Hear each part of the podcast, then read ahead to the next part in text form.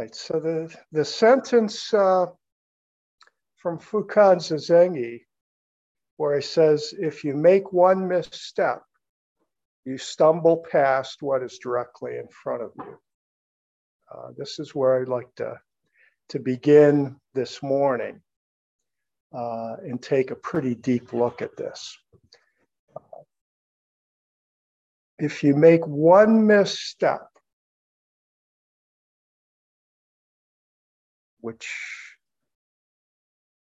for me, to make one misstep uh, kind of points towards a path, you know, that there is a way that we're going.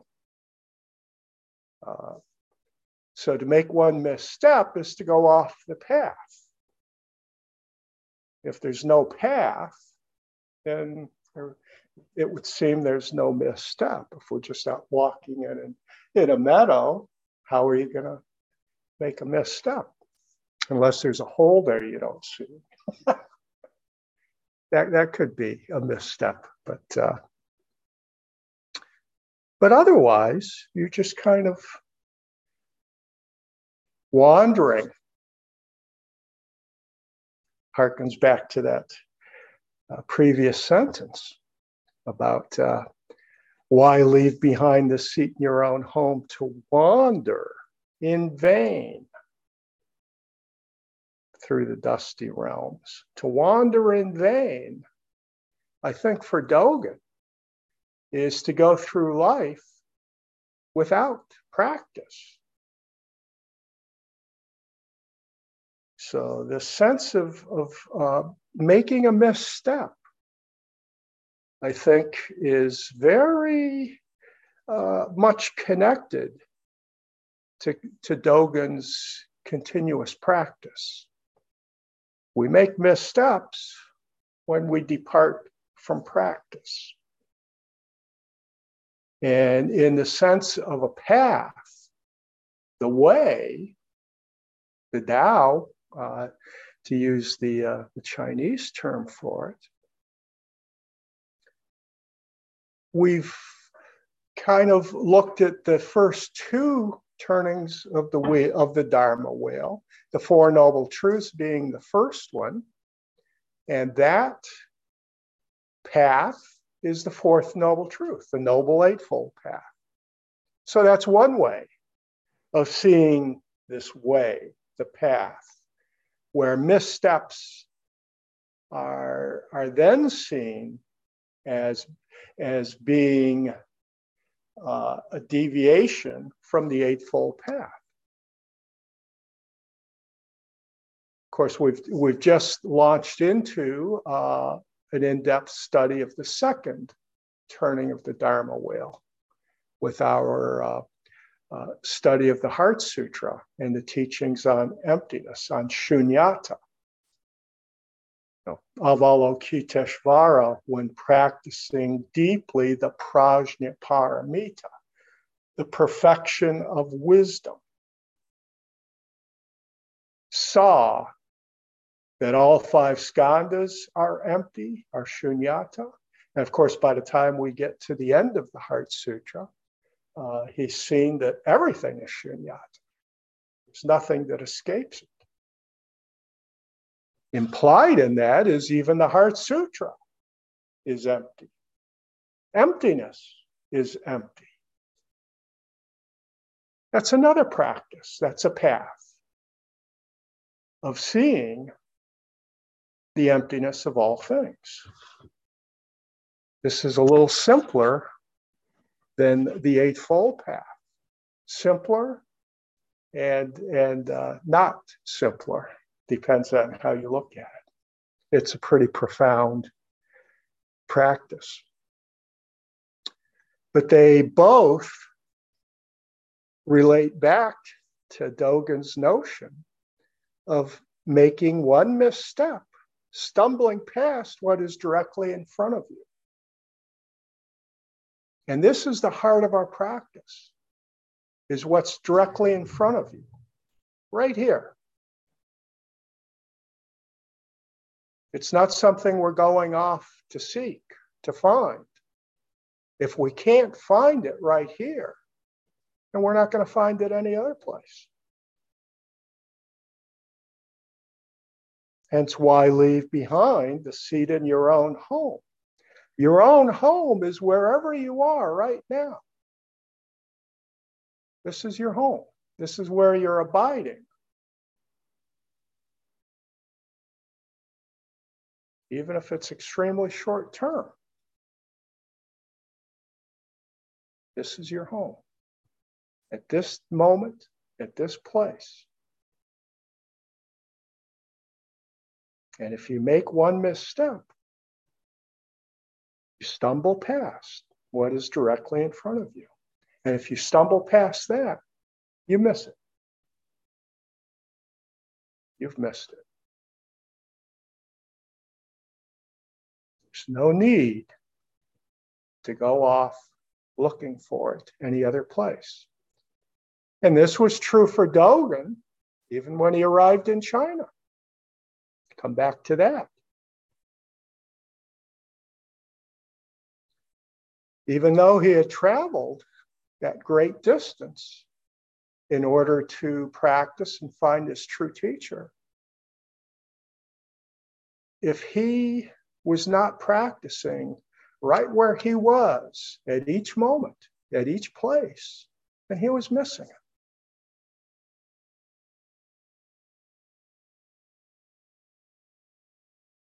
and he never would find his true teacher. In the midst of that, he continued to move from temple to temple. But at each temple, he was practicing deeply, right there with what, what was in front of him. And ultimately determining if he needed to move on or stay where he was. But he couldn't even come to that decision if he wasn't practicing right there. Otherwise, it would have been kind of like being on a tour just to take in all these different temples. And instead of being fully wherever he was, you know, like like our, our general tendency, he might be looking ahead to where am I going to go next? And not really fully engaging with that practice at that time in this place.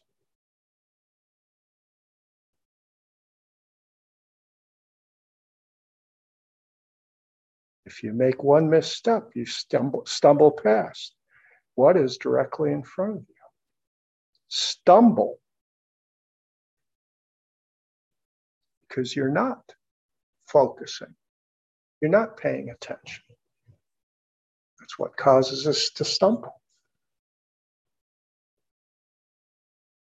So when we're practicing, we come to understand that and how our, our, natural tendency seems to be to stumble through life, not be fully focused on what's right in front of us right now.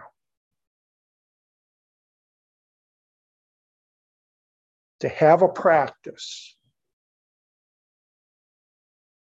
that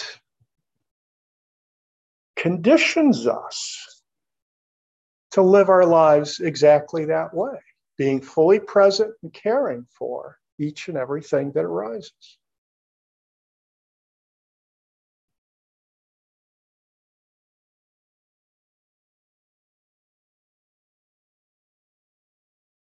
So the next sentence, the continuation of this goes on then to talk about how we have gained the pivotal opportunity of human form. I think we have this sense that this is our, our life is precious, the sense of the pivotal opportunity that it provides us with. And in the context of Fukan Zazengi, a pivotal opportunity seems to be pointing back to the earlier section, talking about triggering awakening with a finger, a banner, a needle, or a mallet, and so forth. These pivotal opportunities where awakening can arise. With all these bizarre triggering events that can cause the pivot from this limited event that's arising in front of us to see its shunyata, its boundlessness, its unlimited nature. Unlimited both in space and in time. There's nothing excluded from it, it's all encompassing. That's a pivotal opportunity. Always. And in this form that we have, what we call human form, this is an opportunity that we have. So we have gained a pivotal opportunity. That being the case, the next section sounds like the evening Gatha. Let me respectfully remind you life and death are of supreme importance. Time swiftly passes, and opportunity is lost. Pivotal opportunities are lost. Each of us should strive to awaken. Awaken, take heed. Do not squander your life because you have gained the pivotal opportunity of human form. So, as Dogen terms it in the next sentence. He says, Do not pass your days and nights in vain. Do not squander your life.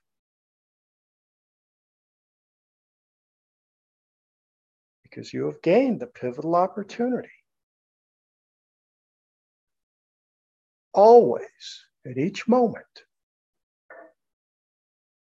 you have this pivotal opportunity.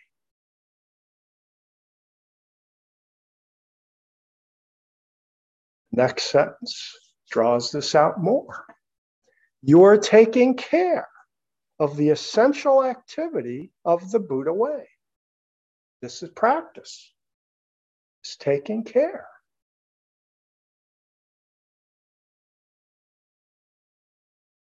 The essential activity of the Buddha way points to another one of Dogen's Shobogenzo fascicles the awesome presence of active Buddhas. Buddha is an activity, it's not a thing, it's action. So we take care of this essential activity of the Buddha way. When we do, we are Buddha. We are the Buddha way. We are that activity.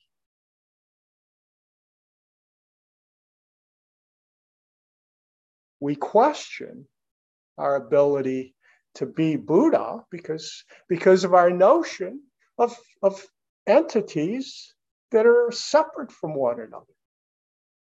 Well, he was Buddha. I can't be him.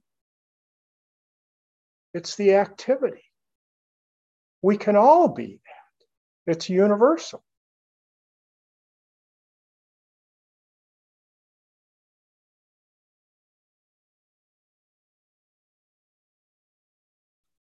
And it entails taking care of that activity, practicing.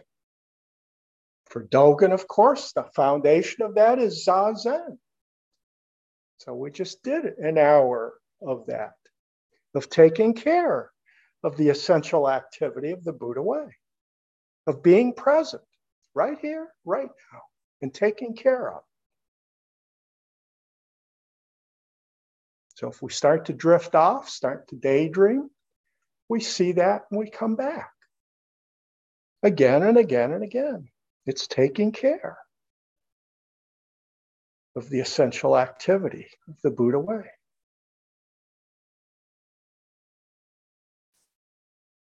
And in this matter of our tendency to drift off, to daydream, to imagine something else. The next section talks about this. And not only what we would term dreaming, but also the, the fleeting aspect of our existence, the things that, that elicit feelings from us and emotional responses, which kind of hook us. So, after talking about taking care of the essential activity of the Buddha way, he next says, Who would take wasteful delight in the spark from a flintstone? Spark from a flintstone is very fleeting. Here and gone. Who would take delight in that? Make that the essence of your life. So, and, and he says, who would take wasteful delight as opposed to practice? delight in something that through the Dharma we understand its impermanent nature. And yet, that becomes kind of the heartbeat of our life.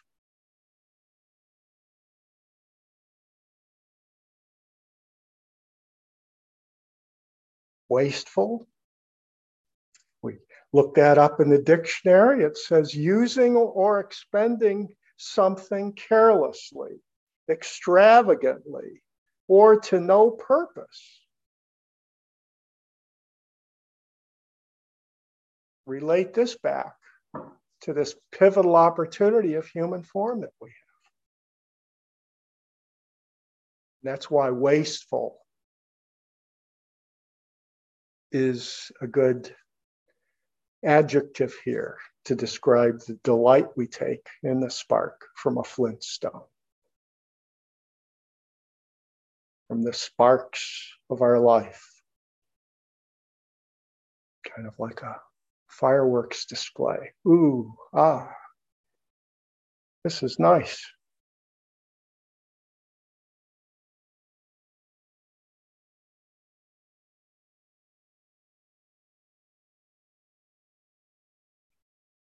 but he's not finished. He wants to go a little bit further.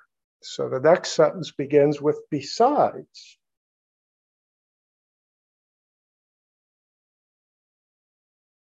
Besides, form and substance are like the dew on the grass, the fortunes of life, like a dart of lightning, emptied in an instant, vanished in a flash.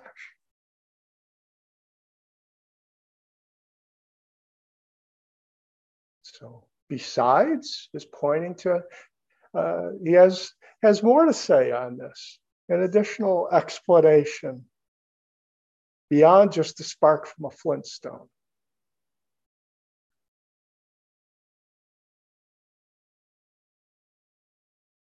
Form, of course, is talking about physical, the physical aspect of reality.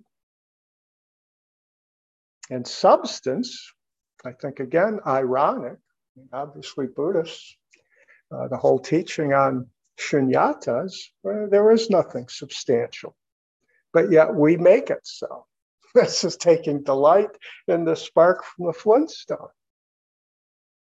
in the dew on the grass, in the fortunes of life.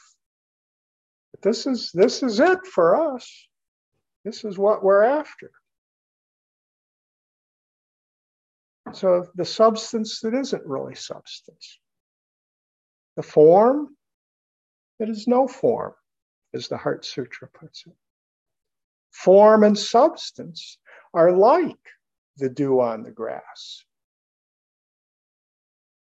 Maybe a little longer lasting than the flint, than the spark from the flint stone. but still, nothing you would base a life on, the dew on the grass, and the fortunes of life, like a dart of lightning. Whatever those fortunes are.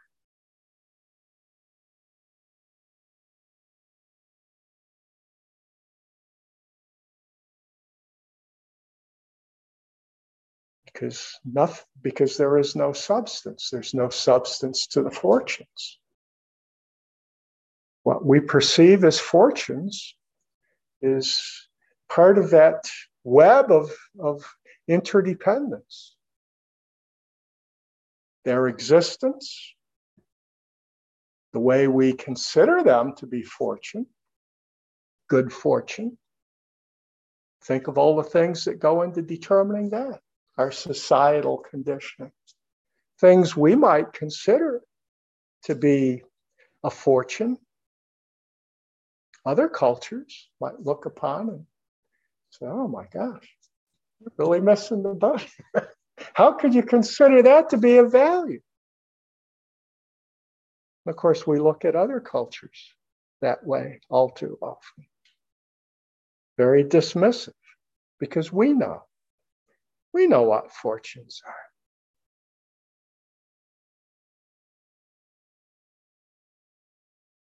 But they're all dependent.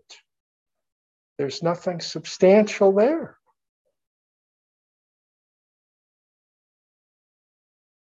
So when he says form and substance are like the dew on the grass, he's just saying there, there is no substance.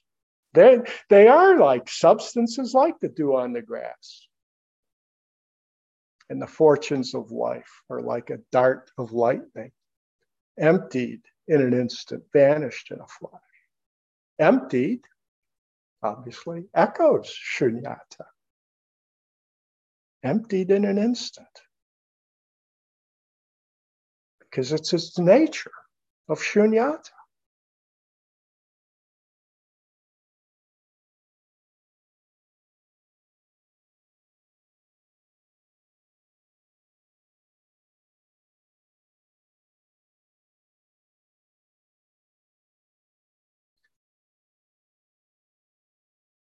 So now he moves on to the uh, the final, what we'll call a paragraph, the final section here, which begins with Dogen's expression of deep concern for us. This is why he uh, he's writing this. After his four years in China, what is he bringing back with him? he immediately wanted to share this with the people from his, his home country of Japan. So he, he begins the next paragraph with the word please, signifying deep caring. Please. Because I care about this. I care about you.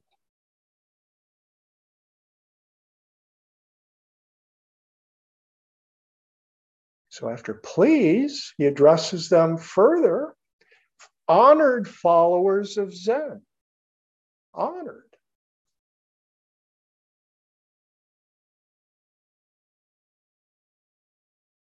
Yeah, he's not addressing them as these poor Please, you poor deluded souls.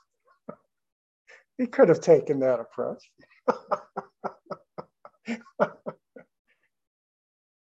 I'm here to save you. Please, honored followers of Zen, of the way.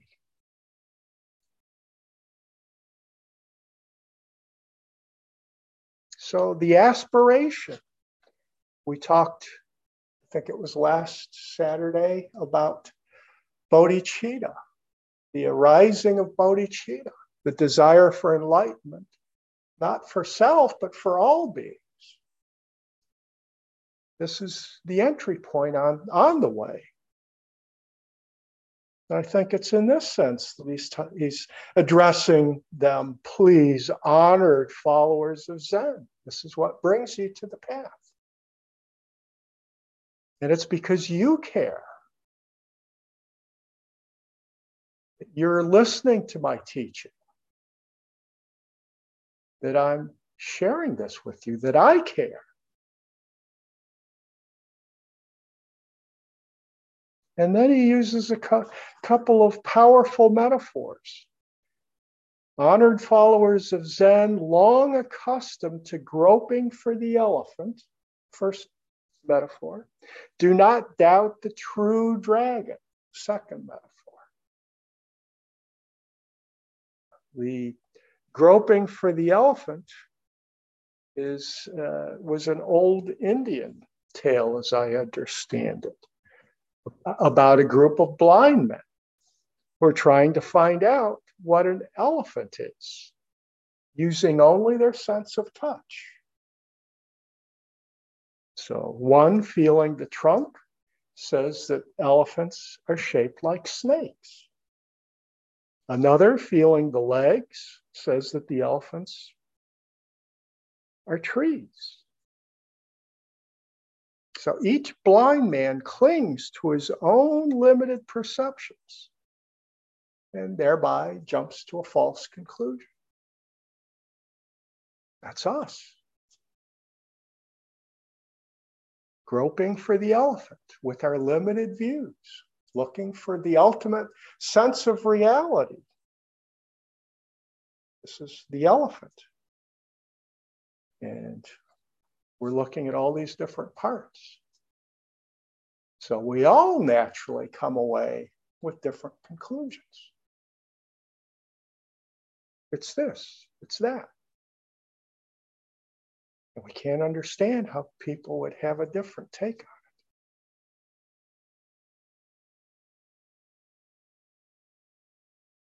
So honored followers of Zen, long accustomed to groping for the elephant, this is our normal way of, of going through our lives groping for the elephant, seeing one aspect of something, and that's it. That's it. That's all we need. Kind of like the old uh, name that tune game. I can name that tune in two notes. I don't need to hear the whole thing. I just need a little bit and I've got it.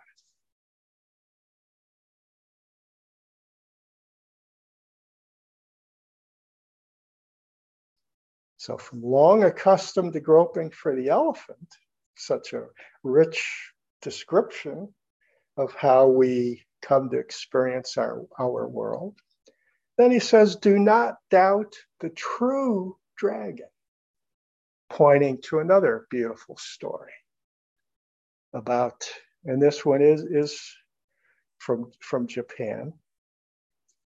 Point, uh, and it has to do with, with uh, this person who was uh, the biggest fanboy of, of dragons. He had everything pertaining to dragons. I mean, stories about them and pictures of them.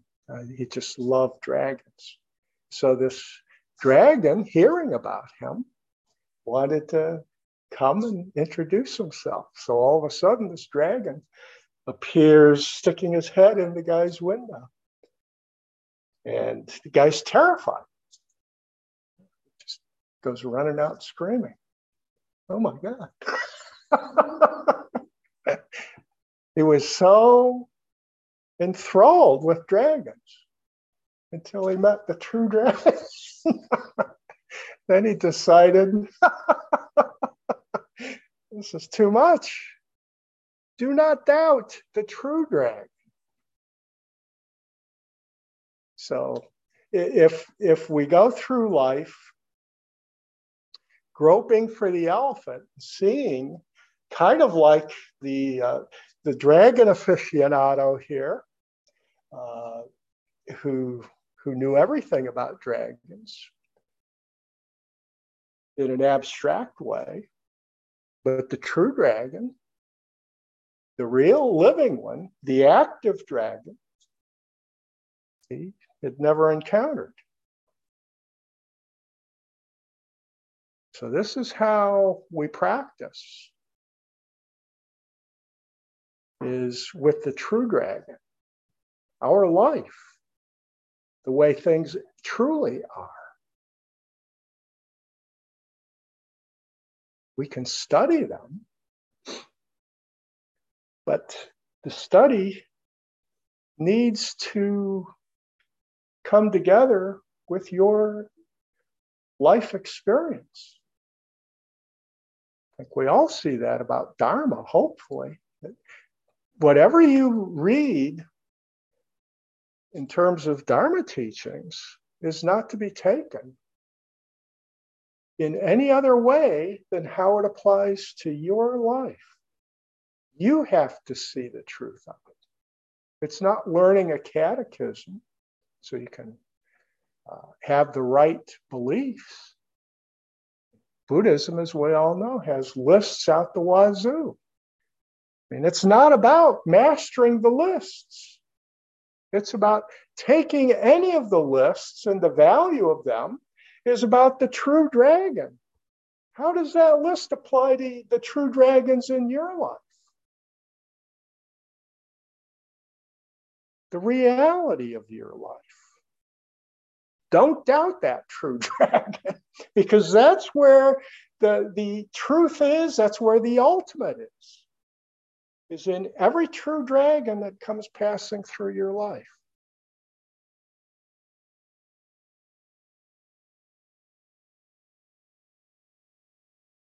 And to punch this home a little bit further, the next sentence says, Devote your energies to the way that points directly to the real thing, the true dragon, the real thing.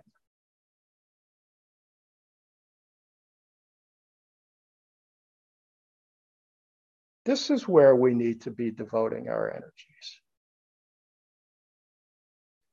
Which also harkens back now to if you make one misstep, you stumble past what's directly in front of you. What's directly in front of you is the true dragon, the real thing. That's your reality.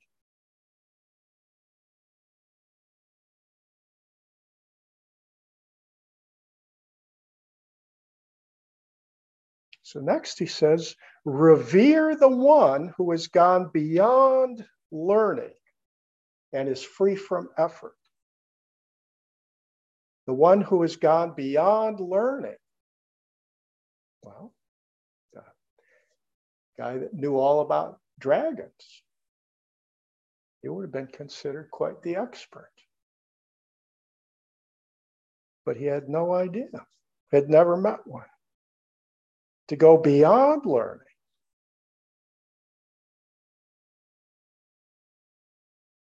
So if there's wisdom beyond wisdom, actually everything when we are practicing is going beyond. That's why gate gate at the end of the Heart Sutra, beyond, beyond.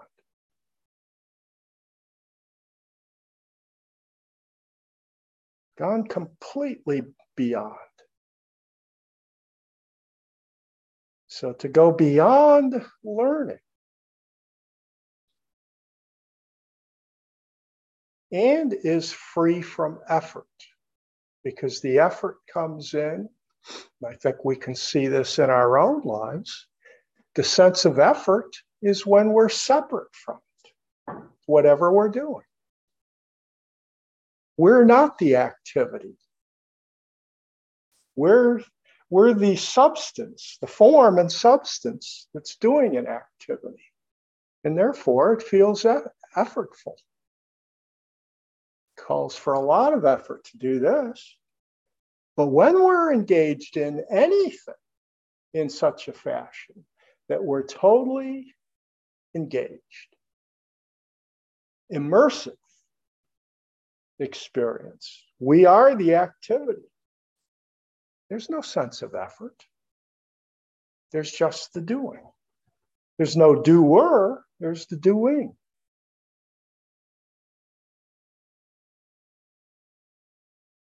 And this is what our practice, moment by moment by moment, allows us to do. Because then we can experience our lives as just total engagement, immersion in shunyata with each and everything that we're engaged in. So we can actually take on quite a bit without feeling just totally wiped out because of all the effort that's involved. The effort doesn't come so much from the activity itself. Rather, it's from the way we relate to the activity.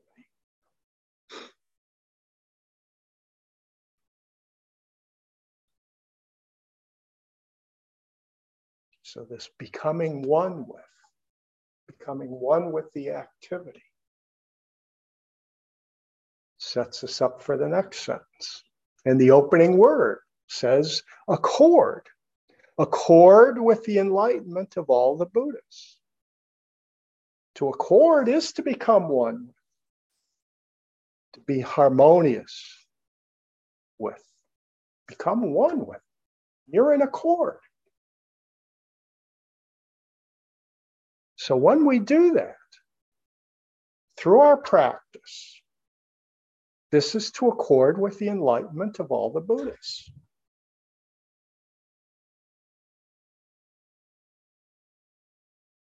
And of course, we need to keep relating it back to the practice of Zazen, not to forget that this is his universal recommendation for the practice of Zazen.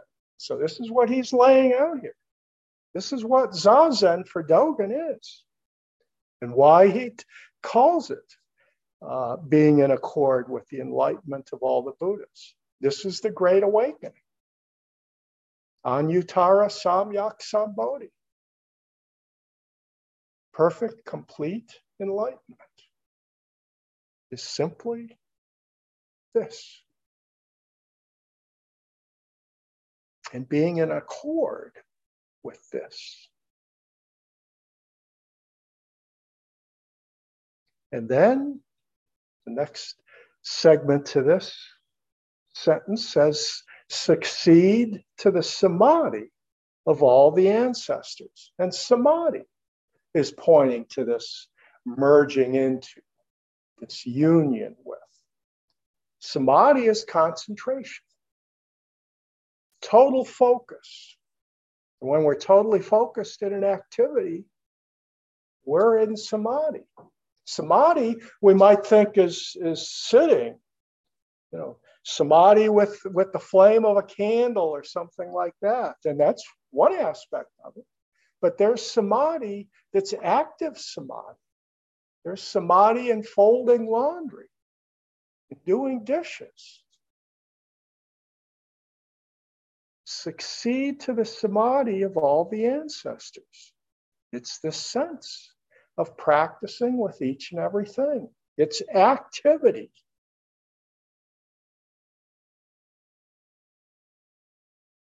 And it's continuous. Dogen's continuous practice. Right out of the gate, as soon as he comes back to Japan and, and offers this teaching, he says, continue to live in such a way this isn't to give you the big experience of enlightenment. And now you're okay. You don't need me anymore. Don't need practice anymore. It's accomplished its mission. We continue to live in such a way, continuous practice. And he says, and you will be such a person you will continue to be such a person. He, he could have uh, expressed it. Because that's the whole rub. Because it's active, it's not a thing. because of shunyata, it has to be continuous. Because shunyata is all about that continuity, the constant change. The interconnectedness based upon which there is constant change. It's only because of the interdependence of all things that there can be change.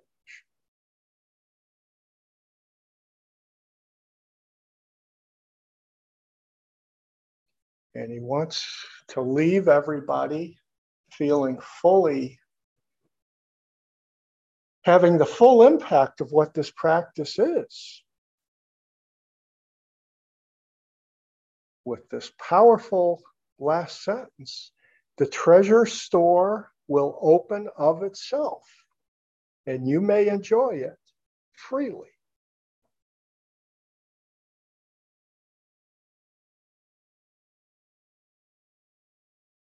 the treasure store will open of itself. This is the second time he's talked about that.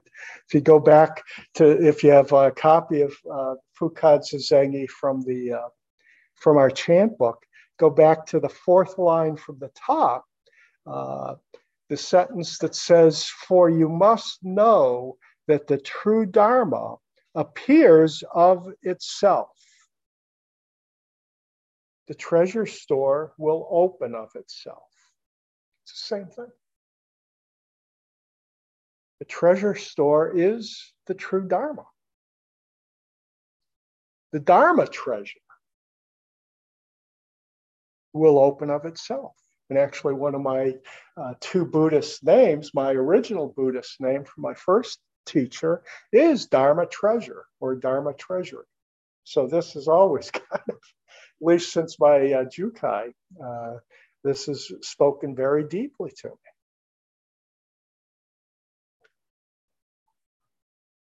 But this is true for everything. Dharma treasure is everywhere. And it will open of itself.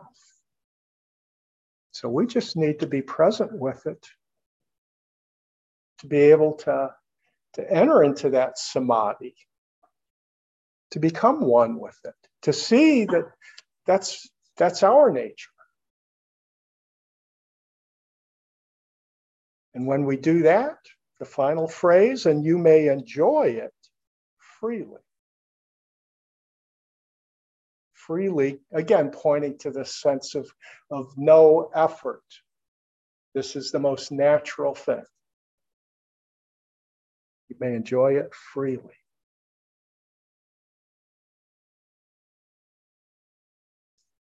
You don't have to rest up.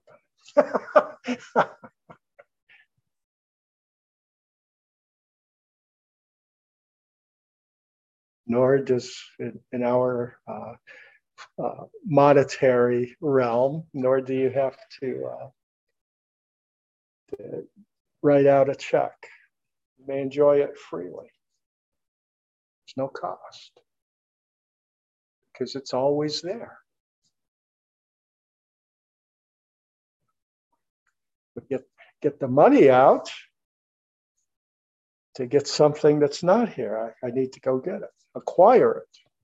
You already have it. You have it, so enjoy it freely.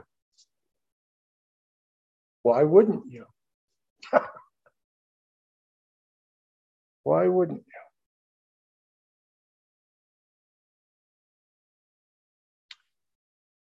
So that's the Fukan Zazengi. So hopefully that's answered all your questions about the practice of Zazen.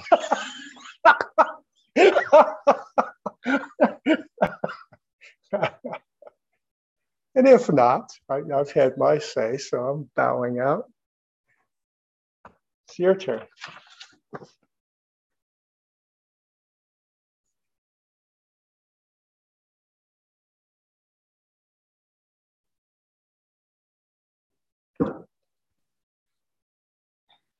Uh, Dean, I just wanted to be sure that I didn't misunderstand um, your comments on the true dragon. Um, I was looking at that as synonymous with Dharma gates. Is, there a different spin on it, or or is it in fact synonymous with dragon gates?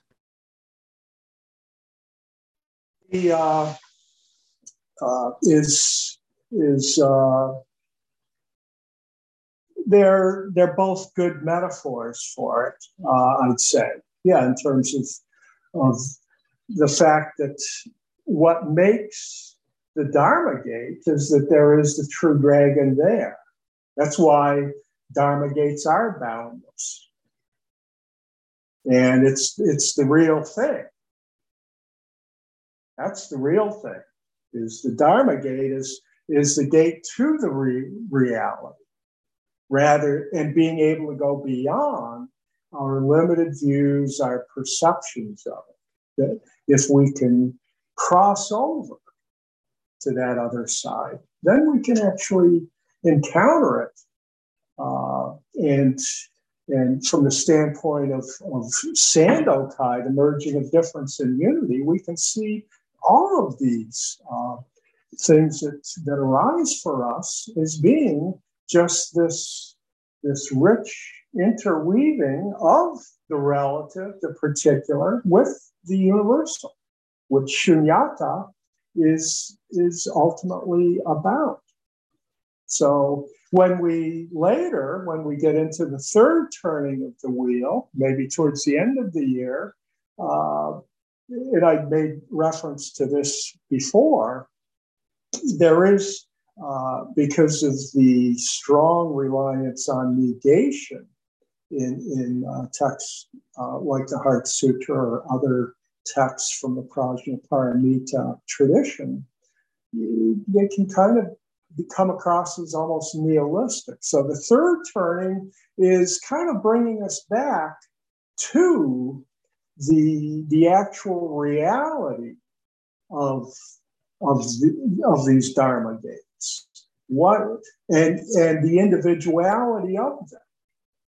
So we're we're talking about uh, no differentiation, no distinction, but yet there is, and we're, we'll circle back and include that too. But it's really important to be able to see first the emptiness of all things which, you know, as I've pointed out in the past, is it's the equivalent of working with the koan mu.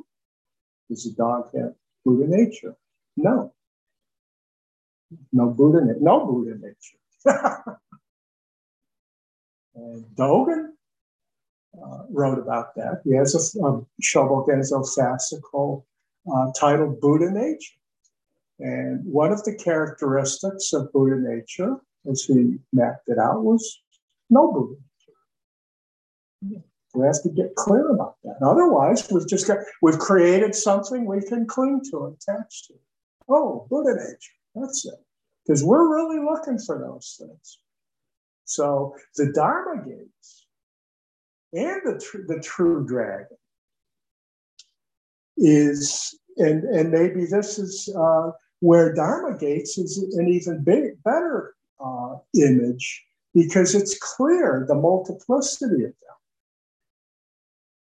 And, and we need to ultimately be in recognition of the multiplicity as well as the unity. That we don't get caught up in the multiplicity. And actually, at this point, I've been meaning to do this because I reference it from time to time. The beginning of Genjo Koan, uh, another early work of Dogen's. It's, it's pretty foundational. And, and I'll, I'll just read it. And this is kind of pointing to our initial delusion, our second turning of the wheel of Dharma, and then uh, through that, the coming back, kind of the third turning. Uh, so he begins as all things are Buddha Dharma. There is delusion and realization, practice, birth and death, and there are Buddhas and sentient beings. In other words, the world of, this and that, the world of differences, uh, the normal world, the way we experience it. There's delusion, realization, birth, death. But now, now he goes on to say, as the myriad things are without an abiding self, the Heart Sutra, think, think of, there is no delusion, no realization, no Buddha, no sentient being, no birth and death. So we just had our second turning of the Dharma wheel. The Buddha way is basically leaping clear of the many and the one. Don't get caught up by either. Thus, there are birth and death, delusion and realization, sentient beings and Buddhas. So now you see it, now you don't. Then you come back to seeing it, but but uh, when you come back to seeing it, it's from a whole different set of eyes.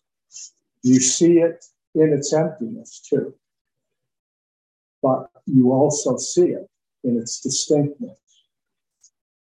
And when you have both of those combined, and we're practicing and caring for each thing that arises, now we can really care because we see them as individuals and also as, as one. Both. We've left clear of the many and the one. That's another going beyond. We're always going beyond.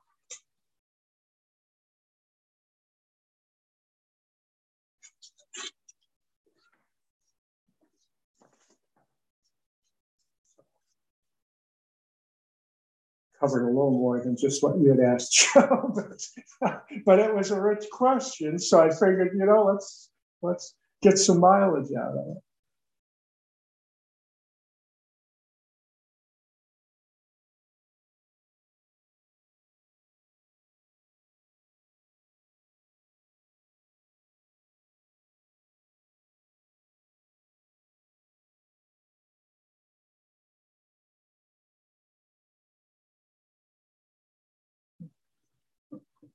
Cool. Quick question, Dean. In this section, you were um, reading off this idea of like nuts, the wasteful delight and the spark from the flint stone. So there's sort of this that type of delight, uh, small mind is relative, and then sometimes I guess there's reference to like the delight that you feel like the hindrances drop off. So there's is there a difference between like how this delight is referred to here versus like you know, after a while of sitting get this kind of restful or peacefulness. Um, mm-hmm. There seems to be a feeling of delight there. Yeah. Well, there, there's a difference, but yet there's there's uh, in another sense there, there isn't because because even the uh, the delight uh, from the practice, if we attach to it, it becomes a problem. And uh, a good example of that is with uh, concentration, samadhi, practicing with the jhanas. And this is a real uh, kind of sticky wicket with that practice because that's really uh, uh, because of the nature of samadhi, you can have some really intense, pleasurable states resulting from it. And because of that, then you can become pretty attached to it. And then it becomes uh, very uh, dangerous. So even what we might term, you know, the, the positive delights, and that's their, their difference, is that they are, you know, they can, are potentially wholesome and they can help us along the path, but any of these can, can also uh, become a problem for us. So, yeah, the light, we just, it's not that we go through life just uh, uh, without the light. I mean, next Saturday, when we come back to the awakening factors, joy is one of the awakening factors. It's very supportive of our practice. And it should be a joyful practice. But anything creating joy, yes, because of that, we attach to it. Oh, I like it. we need more of this. then it becomes uh, the temptress, the tempter. And uh, and we can just uh, really uh, get buried by it. So, is that Yeah. okay?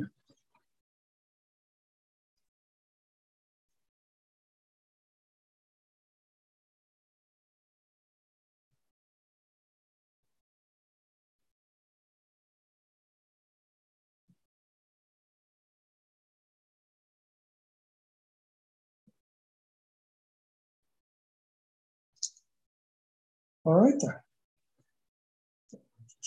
Right up to the new now. May our intention equally penetrate every being and place with the true merit of Buddha's way. Beings are numberless. I vow to save them. Delusions are inexhaustible. I vow to end them. Dharma gates are boundless. I vow to enter them. The Buddha's way is unsurpassable. I vow to become it.